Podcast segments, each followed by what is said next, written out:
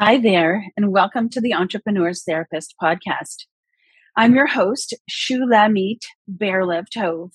You can call me Shula for short, and my pronouns are she and hers. This is the podcast for business owners, solopreneurs, micropreneurs, freelancers, and self employed folks who want support for riding the emotional roller coaster of running a business. This podcast is being recorded on lands stewarded for 10,000 years and to this day by the Algonquin Anishinaabe Nation. Land acknowledgements are calls to action from Canada's Truth and Reconciliation Commission, and this is your call to action to find out whose land you are on and share that information with others and take what other actions you can toward reconciliation because the settler colonial project is ongoing to this day. I'm the entrepreneur's therapist because I'm passionate about addressing and mitigating the entrepreneurial health crisis in an era of relentless stressors that can make you want to lose your crap on the daily.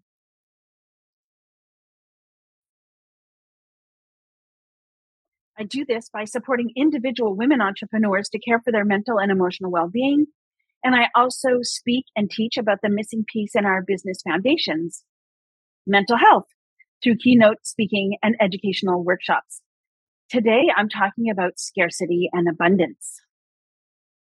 Information about so called scarcity mentality, a, a term that was apparently coined by Stephen Covey, is all over the internet in the self help section at the bookstore, and it shows up in coaching and in classes as well. A scarcity mindset is often described as a belief that there's simply not enough to go around, or a focus on lack, or living from a limited source.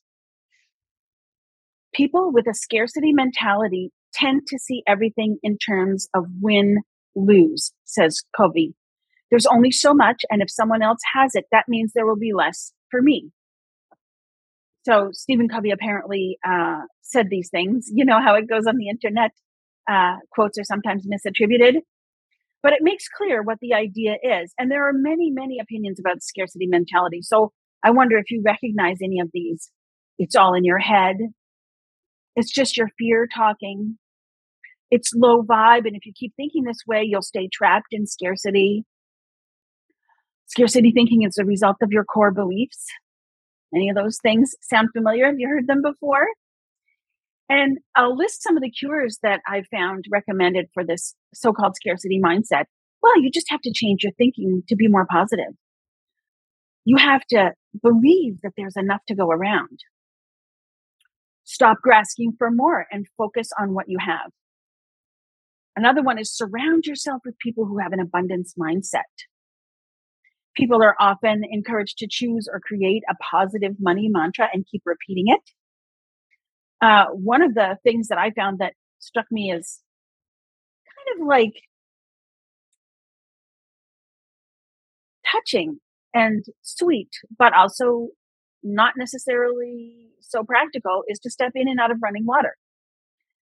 Also recommended is repeatedly listening to songs about having a lot of money and you'll be blessed with cash. These two last ones both came from very well known manifestation coaches.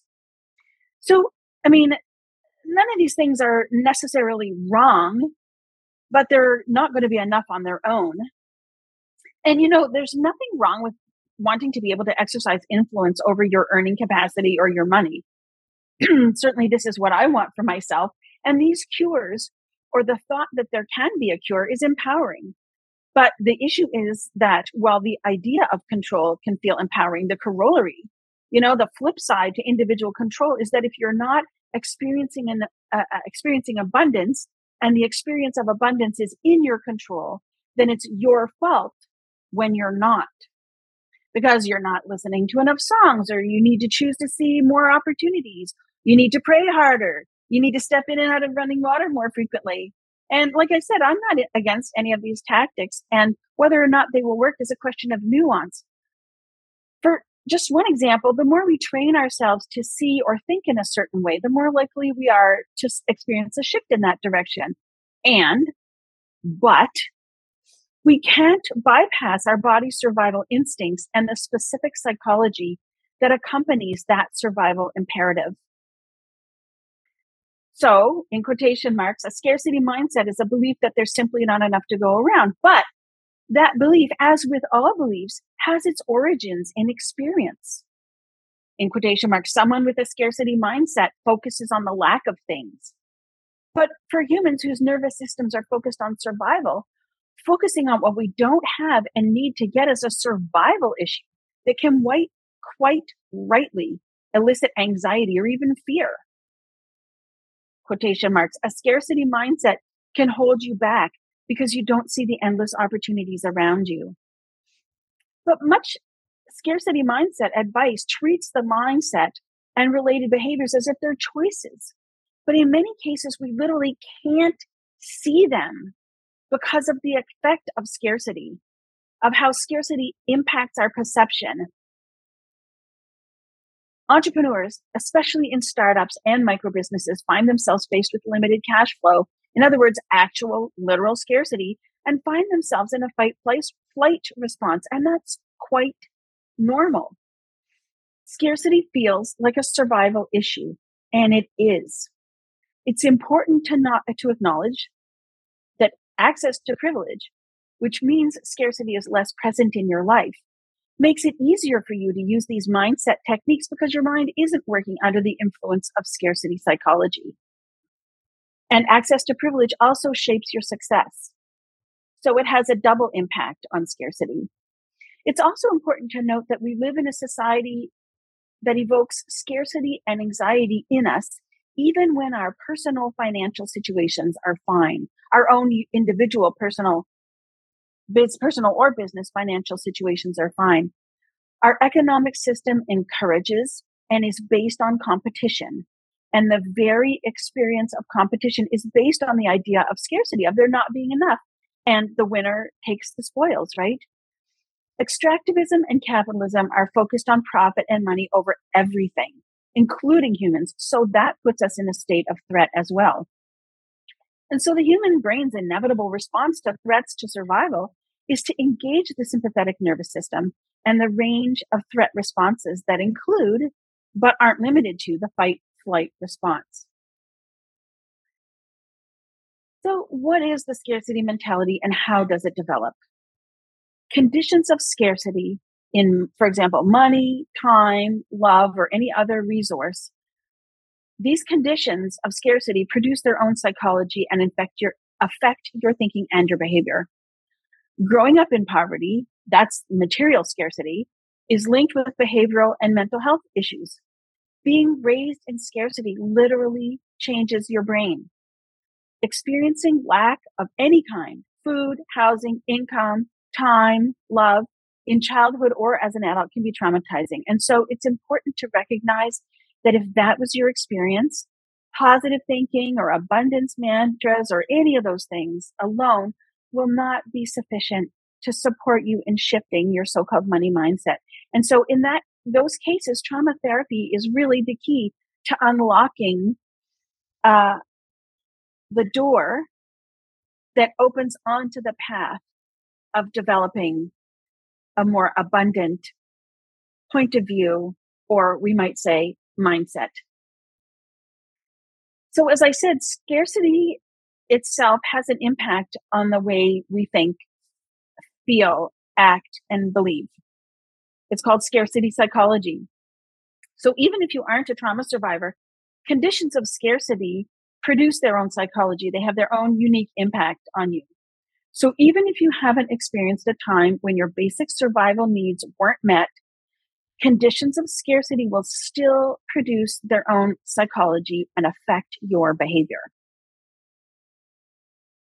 Scarcity in this case means scarcity of any resource, but it also includes the perception that there isn't enough of something as well as the lived experience of lack. The brain reacts to both. So it's important to note that comparison, as I mentioned above, um, like the kind that we can experience through social media, can also evoke a scarcity mindset or scarcity psychology. Because comparison is a behavior that arose from early survival needs. We needed to determine whether or not we belonged to a group because survival depended on community membership. Comparison is a cognitive process that happens almost automatically, and it's so exploited in sales psychology when you have a sense that all these people have something and you don't, it evokes that scarcity mentality, making you feel uneasy and anxious. And those uneasy and anxious feelings can lead to certain behaviors. And it, it seems that scarcity does the same thing as trauma does. It elicits the fight, flight, freeze, appease behaviors. So scarcity is actually a real thing. It's not just a mindset. Scarcity, as I've said, evokes fear because it's a survival issue. The fear is here for a reason. It's to tell us to pay attention to something. It's also true that scarcity psychology can be a trap. Scarcity perpetuates scarcity because of the characteristic behavior it elicits. So let's talk about how scarcity affects the mind. As I've said, scarcity is read like a threat by your body and nervous system. So when a threat is perceived, the body mind's threat response system is act- activated.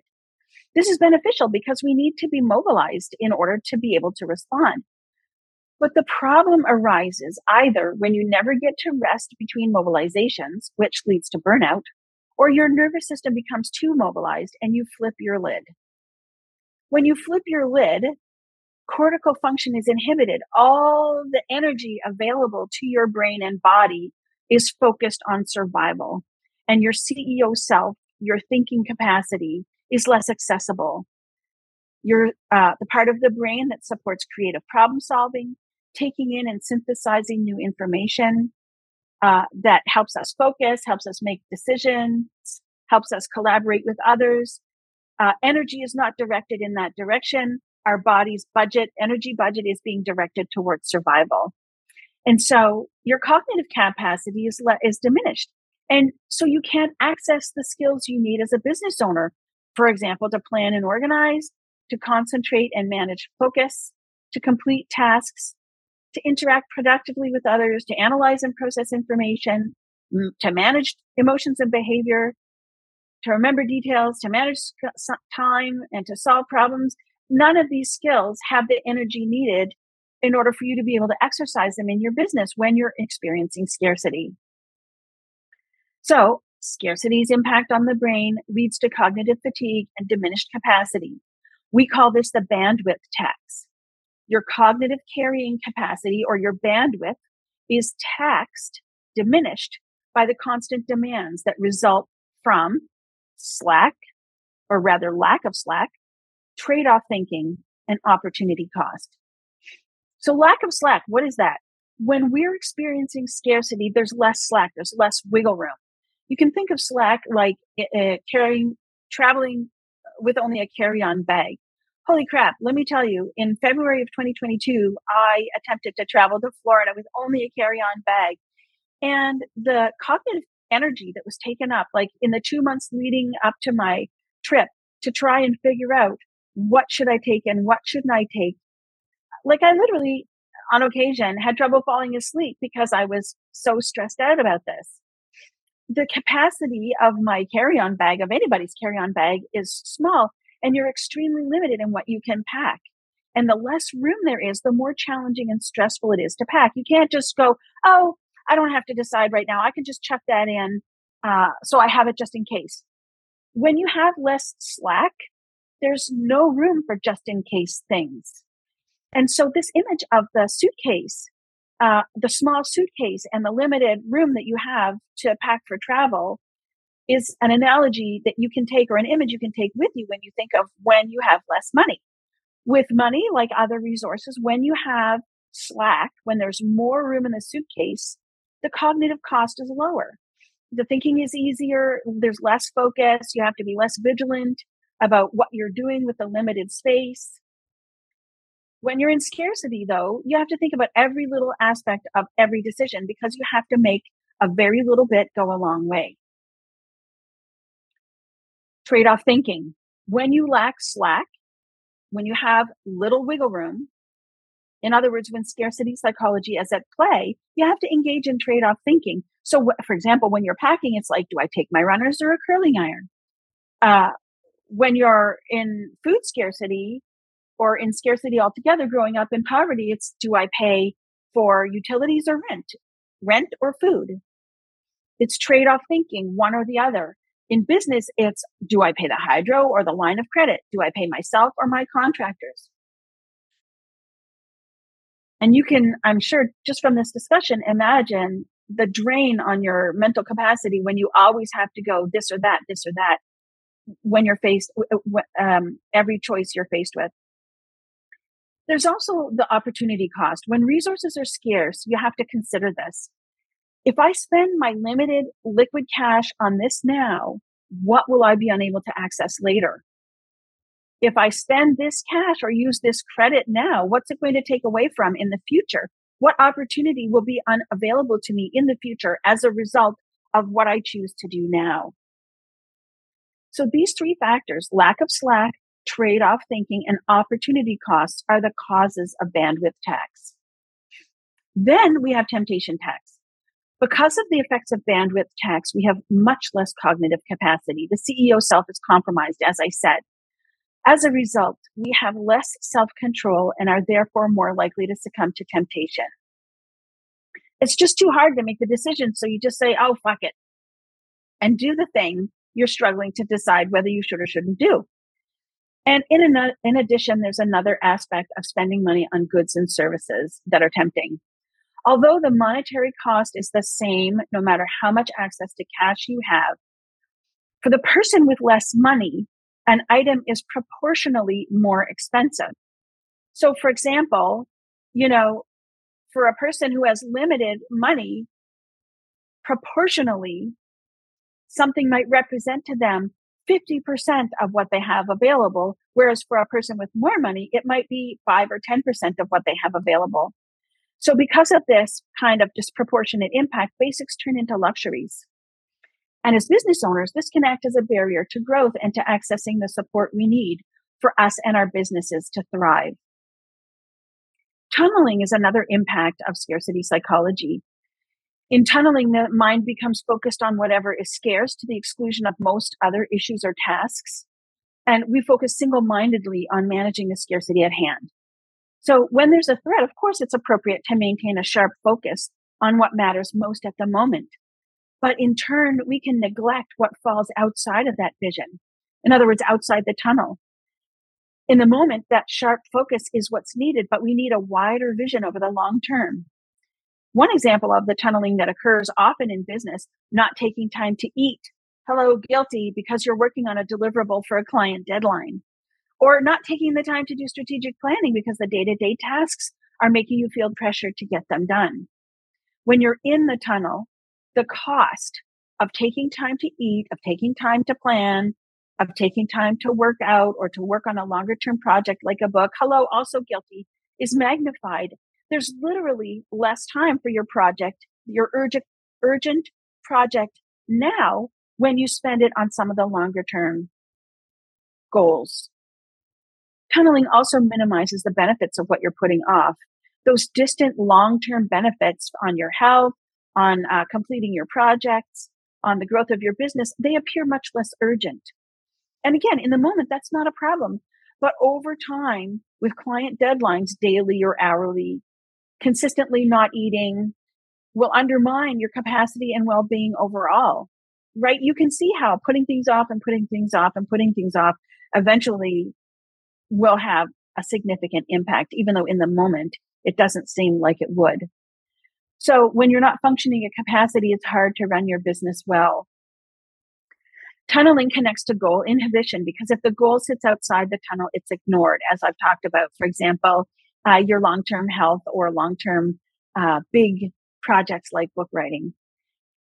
And this CEO self skill of inhibitory control stops unhelpful automatic reactions, but you have to have cognitive capacity for this inhibitory control to come into play. This inhibitory control enables us to choose a better, more thought out response rather than an unhelpful automatic reaction. This thought out response is flexible, creative, and adapted to the situation, whereas the automatic reaction is just what we've always done.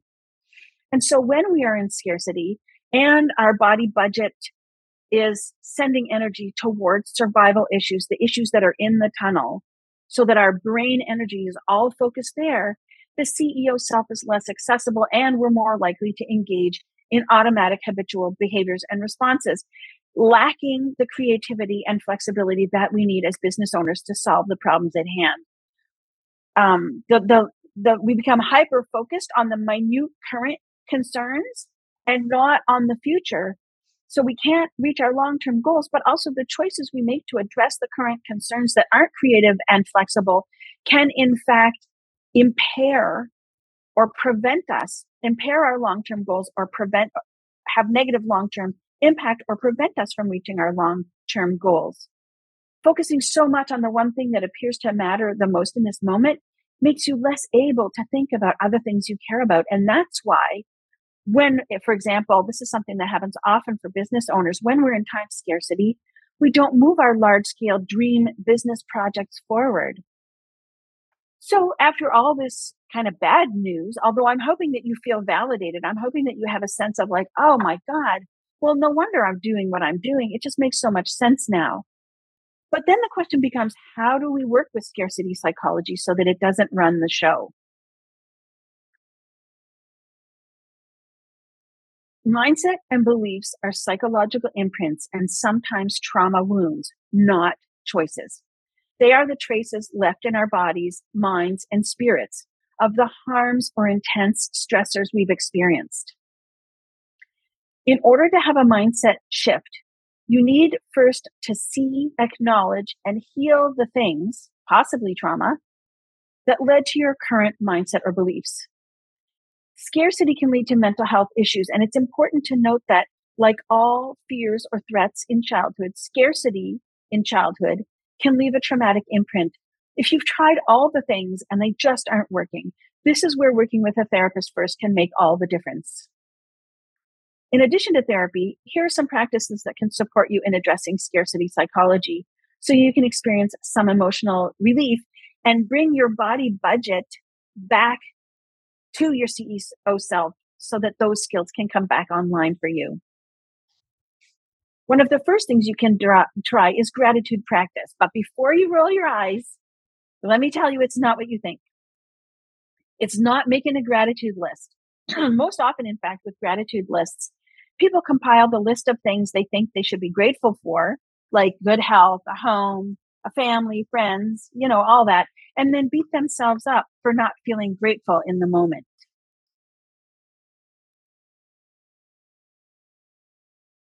Because of the mind's focus on survival, it has a tendency to be Teflon for good and Velcro for bad.